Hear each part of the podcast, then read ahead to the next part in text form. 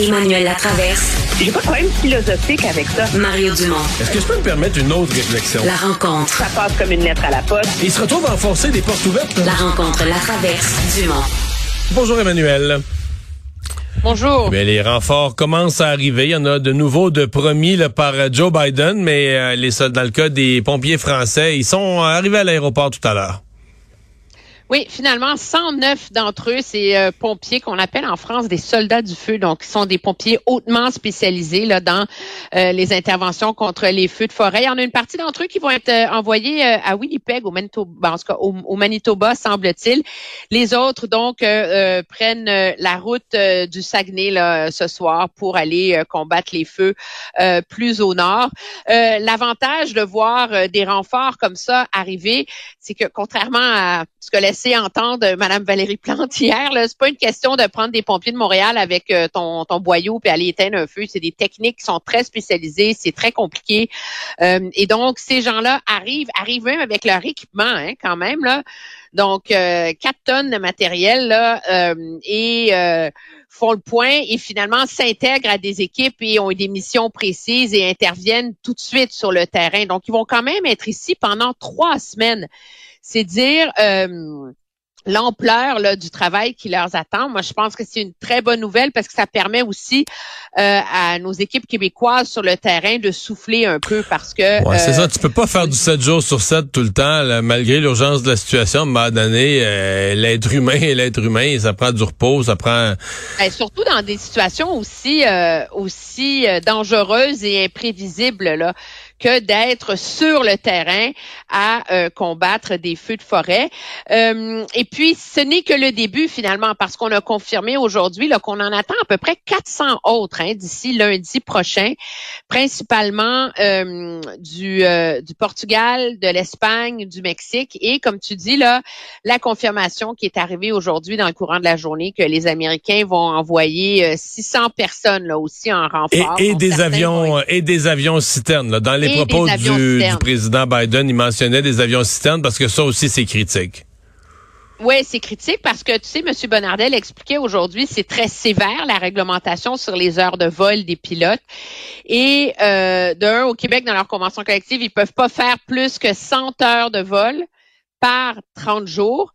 Avec les règles de l'aviation fédérale, on peut aller jusqu'à 20 heures supplémentaires si euh, euh, de manière volontaire. Là, mais la réalité, c'est que faire 100 heures, là, généralement, ils font ça dans un été. Là, là ils vont l'avoir atteint en quelques semaines après à peine. Donc, euh, ça va forcer ça de toute façon, la SOPFEU et, et les équipes à clouer au sol probablement un, voire deux avions euh, en rotation au cours des prochains jours. Donc, on va être obligé de réduire la force de frappe pour pouvoir sauvegarder les heures de vol de nos pilotes. C'est comme une peau de chagrin là que qui euh, qui se, qui se réduit donc de voir des pilotes américains finalement euh, arriver en renfort avec leur équipement aussi là. c'est vraiment c'est vraiment une super nouvelle. Là. Alors, qu'est-ce qu'on pense euh, du coup d'éclat, euh, si on peut l'appeler comme ça, de Pierre Poilièvre, qui a essentiellement occupé la totalité de la soirée d'hier, de 19h jusqu'à minuit, euh, dans un seul long discours, aidé, je le dis à la blague, mais aidé par le fait qu'il est dans un pays avec deux langues, fait que tu peux dire deux fois la même chose, ça t'aide à faire du temps.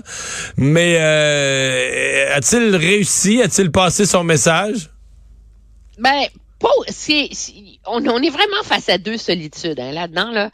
Je veux dire, euh, quand tu regardes la couverture euh, au, Québec, c'est un manque de délicatesse. Comment il a pu faire ça? Quand il y a des feux de forêt, c'est effrayant. Le timing est mauvais. Euh, il fait de la politique avec des œillères. ailleurs, au Canada, il, est passé son message. L'argument de Pierre Poilievre, c'est de dire euh, euh, nous allons tout faire pour bloquer ce budget tant que le gouvernement ne va pas avoir la discipline minimale de se donner un plan de retour à l'équilibre budgétaire. Puis on accroche ça euh, autour aussi de, la décision de la Banque du Canada de hausser les taux d'intérêt hier. Là, aujourd'hui, il en a remis une couche, tu sais, parce qu'il est jamais à court d'idées pour faire monter les décibels de son indignation, là, parce que comme il peut plus déchirer sa chemise à, snap parce qu'il serait tout nu à la vie longue, là, mais là, ça prend beaucoup d'imagination. Alors là, il demande à Justin Trudeau d'annuler ses vacances. Parce que M. Trudeau est le politicien qui va le plus en vacances dans le monde. Ah oui? Donc, il lui demande. Oui, oui, oui, il, euh, il nous a dit ça aujourd'hui. Et donc, il demande d'annuler ses vacances et de travailler tout l'été. À Même refaire Pierre un budget. est là. aussi, pour réécrire le budget. Euh, ça fait une super clip euh, aux nouvelles. Moi, j'ai hâte de voir euh, cette, cette guérilla-là. Là. En vérité, elle va se, elle va se déplacer euh, du côté du Sénat parce que les libéraux avaient déjà fait une entente avec le, le NPD pour avoir euh, les- ce qu'on appelle une motion d'allocation de temps. Là. Au Québec, on appelle ça un baillon. Mais euh, au Sénat, les conservateurs sont pas majoritaires, mais ils sont assez nombreux pour avoir une un pouvoir de nuisance assez sérieux là. Et il y a quand même une course contre la montre pour finir par l'adopter ce budget-là avant la levée des travaux le 23. Et euh, c'est une curiosité qu'on avait quand même. Euh, Peut-être les gens s'en souviennent plus, mais il y avait une question qui était toujours à l'étude dans le cadre des travaux de réfection du Salon Bleu de l'Assemblée euh, nationale.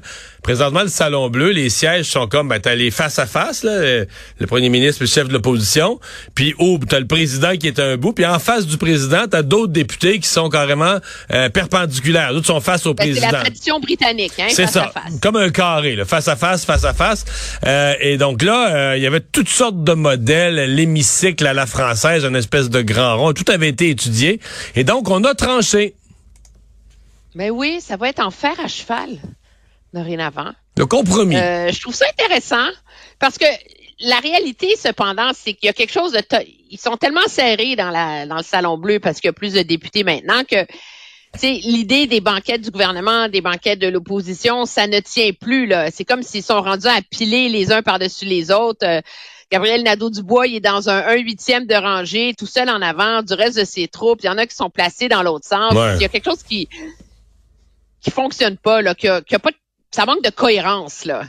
Et donc, euh, mais il y a eu beaucoup de déchirements autour de ça. L'idée de l'hémicycle, c'est que c'est, c'est que c'est comme un, un du, l'idée du fer à cheval, c'est que c'est comme un compromis. T'es pas dans, Pas dans un rond complet, en mettant encore du face-à-face. là. Le chef de l'opposition et le premier ministre, eux, c'est encore du face à face, mais t'as le, T'as l'idée de retirer la, la, les batailles en rangée là. Et il semblerait que ces configurations-là, plus circulaires, permettent une meilleure harmonie des débats oh, et moins de partisanerie. est-ce que je peux attendre pour voir?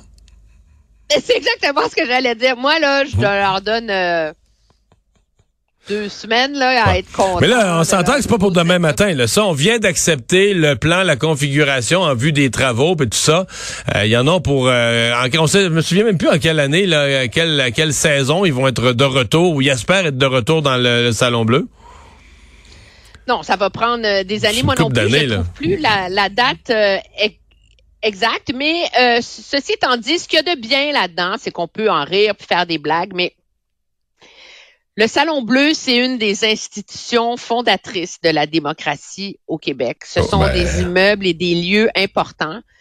Et de les restaurer, de les rénover, de les entretenir, c'est absolument essentiel parce que sinon, on se retrouve à les laisser se détériorer puis à devenir comme le 24 ce sexe, tu sais, que parce que hmm. personne veut le faire, parce que ça coûte cher, parce que c'est controversé, ben tu te ramènes hmm. avec euh, des, des, joyaux nationaux qui sont en ruine et ça, c'est une très, Mais la, la, démocratie parlementaire au Québec, Emmanuel, sans c'est une des plus vieilles au monde, là. Tu sais, ça, ça remonte, on est vraiment, c'est quelque chose de la démocratie parlementaire ici, euh, fait partie là, des peut-être des dix plus vieilles euh, au monde. Donc, oui, euh, notre salon bleu, c'est comme... Euh, ils espèrent retourner siéger là automne 2 de faire de la recherche, automne 2024. Donc dans un an et demi, si les Ah!